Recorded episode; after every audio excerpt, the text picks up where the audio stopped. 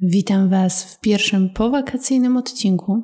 Gdy to słuchacie, w Mediolanie trwa w najlepsze Fashion Week, a w tym sezonie mówi się, że takie największe wydarzenie to będzie prezentacja kolekcji przez nowych dyrektorów kreatywnych, marek takich jak Ferragamo, Etro czy Missoni, więc jeżeli chcielibyście się dowiedzieć coś więcej o tych firmach, to spokojnie jakoś tak się złożyło, że a, wszystkie te marki są przeze mnie omówione we wcześniejszych podcastach, więc koniecznie zajrzyjcie tam. A dzisiaj porozmawiamy sobie o kolejnej dumie mediolańskiej, o królowej mody mediolańskiej, o Pradzie.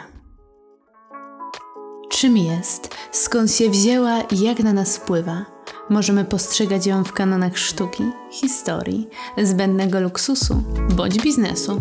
Jedno jest pewne, świadomie lub nie, wszyscy jesteśmy jej częścią. Ja nazywam się Weronika Adamus i zapraszam Was do wysłuchania podcastu To tylko moda.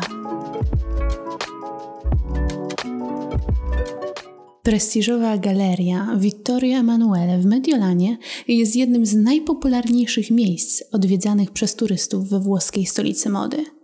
Konstrukcja z dwóch przeszklonych arkad łączy Piazza Duomo z Piazza della Scala.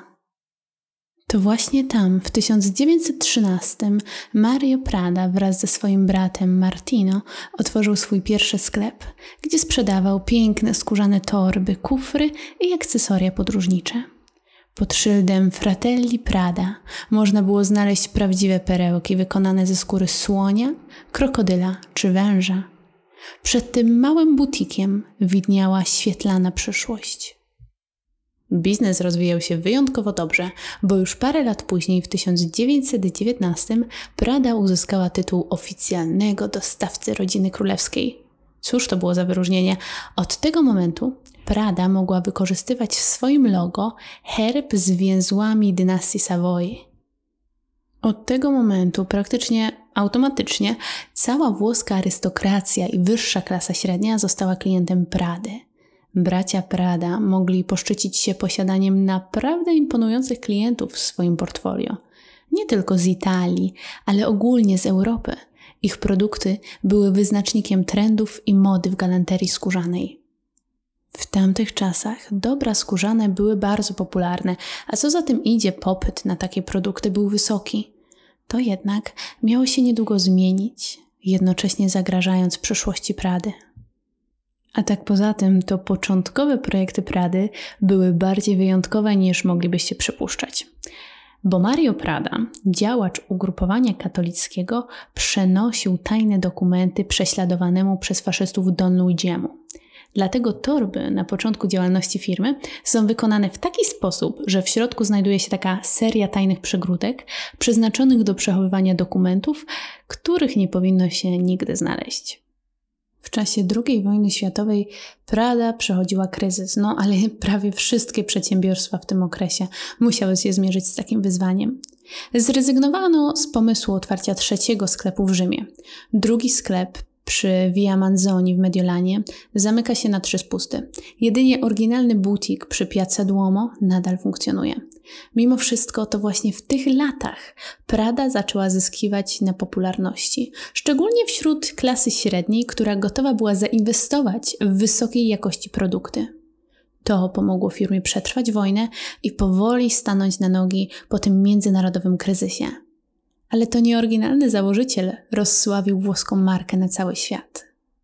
No bo widzicie, Mario Prada, mimo że miał wyczucie do biznesu, miał też jedną ogromną wadę. Był zapatrzony w klasyczny, a może powinnam powiedzieć staromodny i przestarzały model patriarchalny. Więc ogólnie wierzył, że miejsce kobiety jest w domu i nie chciał zatrudnić ani jednej w swojej firmie. Spokrewniona czy nie, kobieta miała się trzymać z daleka od biznesu. Spoiler, na dłuższą metę nie wyszło. I dobrze, bo by nie było Prady, jaką znamy. Jego jedyny syn, o ironio, kompletnie nie był zainteresowany rodzinną firmą i ani myślał wchodzić do biznesu. W latach 50. Prada zaczęła mieć poważne kłopoty finansowe i mimo całej tej niechęci Mario do kobiet w biznesie, Luisa Prada, jego córka, wkroczyła do firmy i w 1958 przejęła jej stery. Sam Mario zmarł w tym samym roku. Luisa wraz z mężem Luigi Bianchi miała trójkę dzieci, w tym córkę Marię, którą niektórzy z Was będą znać pod imieniem Miucia, ponieważ to właśnie Miucia stworzyła Pradę, jaką znamy dzisiaj. Postać Miuci jest bardzo ciekawa.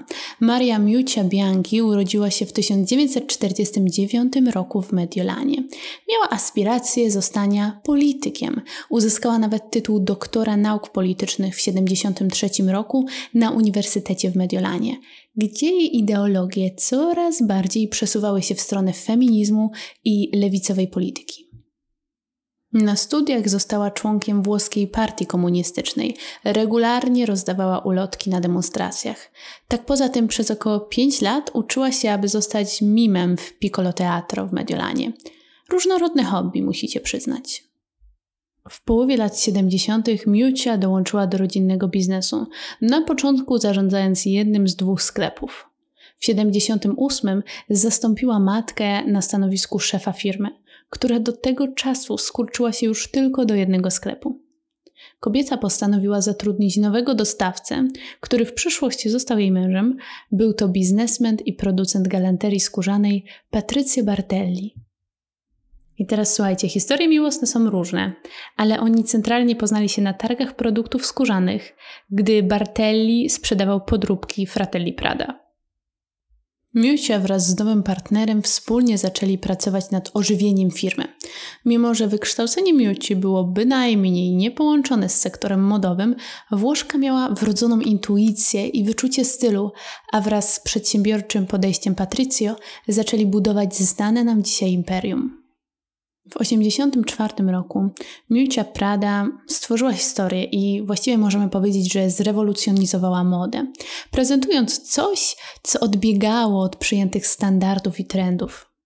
Porzuciła skórę na rzecz praktycznego i wodoodpornego nylonu o nazwie Pocono, które stały się kultowym produktem marki. Miucia Nylon produkowała już w 1979 roku, ale początkowe kolekcje nie zyskiwały tak pozytywnego odbioru.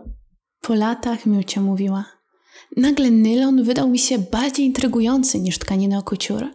Postanowiłam wynieść go na podium, a on zakwestionował, a nawet zmienił tradycyjną i konserwatywną ideę luksusu. Nadal mam na tym punkcie obsesję. Jak pewnie zauważyliście, te nylonowe torebki i ogólnie ten materiał wrócił ponownie do łask w ostatnim czasie. Torby Prady identyfikuje na pewno Wam znane logo. Odwrócony metalowy trójkąt inspirowany zamknięciem kufrów Mario Prady, które natychmiast stały się obiektem kultowym. Były też czymś nowym i świeżym, ponieważ do tej pory Prada identyfikowała się z tym klasycznym logo inspirowanym królewską rodziną Savoy. I wiecie, teraz jest taki jeden mankament w naszej historii. No bo Miucia Prada nie nazywała się oficjalnie Miucią Pradą, to była Miucia Bianchi. I żeby oficjalnie nosić nazwisko Prada, Miucia Bianchi kazała niezamężnej siostrze swojej matki, czyli swojej ciotce, adoptować ją pod koniec lat 80. I w ten sposób została już oficjalnie Miucią Pradą. W 1988 roku zadebiutowała ze swoją pierwszą kolekcją Reddit Wear, w której mogliśmy zobaczyć m.in. parki wykonane z nylonu, zapewniające klientom trwałość, praktyczność i wygodę, bez poświęcania stylu.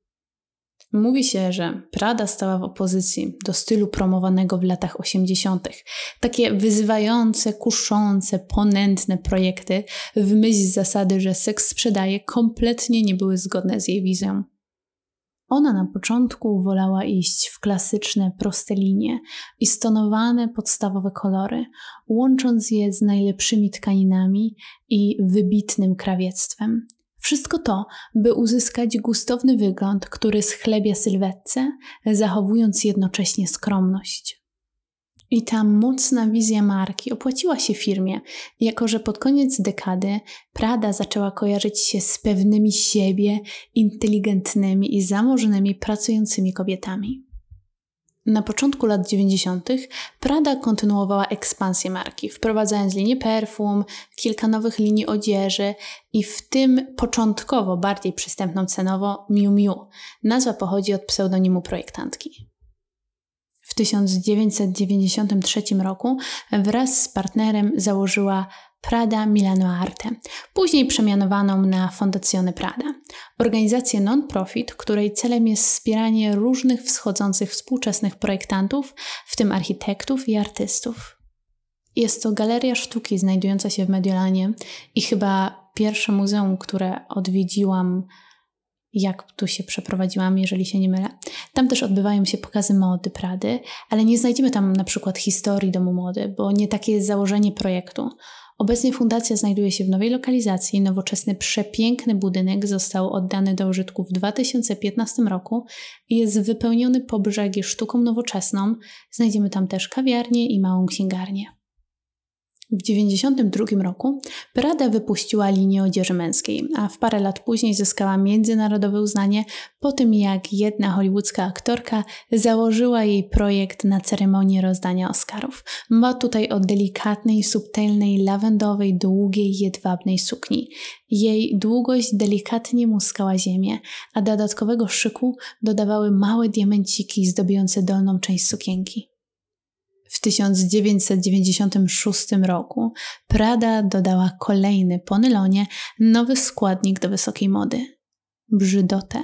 Jej brzydka, szykowna kolekcja wiosna-lato była zabarwiona błotnistymi odcieniami zieleni i brązu takiego z lat 70., ozdobiona nadrukami i takimi tapetami w typowym dla tamtego okresu wzorach po raz pierwszy pokazując brzydotę i swego rodzaju tandetę jako status luksusu. No dobrze, ale zadajmy sobie pytanie, po co wprowadzać brzydotę do kobiecej garderoby? Jako, że kreacje Prady zawsze mają ukryte znaczenie, możemy odczytywać to jako taki feministyczny performance projektantki. W wywiadzie w 2013 roku powiedziała: Brzydkie jest atrakcyjne, brzydkie jest ekscytujące. Może dlatego, że jest nowsza. Dla mnie poszukiwanie brzydoty jest ciekawsze niż burżuazyjna idea piękna. Dlaczego? Ponieważ brzydota jest ludzka. W kolejnych latach firma nadal rozwijała się prężnie, wypuszczając na rynek nowe linie, takie jak linię sportową, kosmetyki, perfumy, czy inwestując w przejęcia innych marek. Prada, zarówno jako Miucia jako firma, mocno wspiera młode talenty i rozwój sztuki. Inwestuje w wystawy sztuki oraz jest głównym bohaterem wielu ekspozycji. I jedną z ciekawszych jest ta z 2012 roku, która odbyła się w Metropolitan Museum of Art pod tytułem Schiaparelli i Prada. Niemożliwe konwersacje. Wystawa zgłębia pokrewieństwa między dwoma włoskimi projektantami z różnych epok. I z racji tego, że ja uwielbiam Schiaparelli, to chyba nie ma wystawy, której przegapienia bym żałowała bardziej. Natomiast tutaj muszę sobie jakby przypomnieć, że w 2012 roku to miałam 14 lat i raczej bym dużo z tej ekspozycji nie wyciągnęła. Rok później powstała niezwykle ciekawa w moim odczuciu kampania reklamowa i tutaj zachęcam Was do wyszukania jej na YouTubie pod tytułem A Therapy. Wyreżyserował ją Roman Polański, a w główną rolę wcieliła się Helena Bonham Carter. I tutaj Wam troszkę zaspoileruję, a właściwie opowiem, jeżeli nie chce Wam się szukać na YouTubie. W spocie możemy zobaczyć gabinet psychologa urządzony w takim klasycznym, starym stylu z charakterystyczną kozetką dla pacjentów. Helena w roli właśnie takiej pacjentki udaje się na swoją sesję terapeutyczną, lecz doktor w tej roli Bean Kingsley nie jest w stanie skupić się na zwierzeniach kobiety, bo jest tak zafascynowany i zahipnotyzowany pięknem jej płaszcza od Prady. Tak w skrócie. Dalej zachęcam Was do zobaczenia, osobiście jestem fanką. W 2020 roku Miucia ogłosiła, że kolejne kolekcje będą tworzone we współpracy z Rafem Simonsem jako co-creative director. Belgijski geniusz modowy projektował wcześniej dla Diora i Calvina Kleina. I pewnie zastanawiacie się, co ma znaczyć taka współpraca, tym bardziej biorąc pod uwagę, jak bardzo wyraźnymi osobami, jeżeli chodzi o styl, są Raf i Miucia. I widzicie, jest taka jedna rzecz, która sprawiła, że ta współpraca mogła zaistnieć na łatwiejszych warunkach. Chodzi o to, że Miucia praktycznie nigdy nie szkicuje swoich projektów. Zamiast tego woli otaczać się inteligentnymi, zdolnymi ludźmi, którzy umieją przekuć jej styl i pomysły w projekty odzieży. I jak możemy zobaczyć po ostatnich kolekcjach, Miucia i Raf świetnie sobie radzą w tym duecie. I to tyle w dzisiejszym odcinku, którego nagranie było nie lada wyzwaniem, bo jestem w trakcie sesji egzaminacyjnej, w trakcie pisania magisterki i w trakcie przeprowadzki, więc jestem się bardzo dumna. Pamiętajcie o zaobserwowaniu podcastu, by móc wrócić do ulubionych odcinków i do usłyszenia niebawem.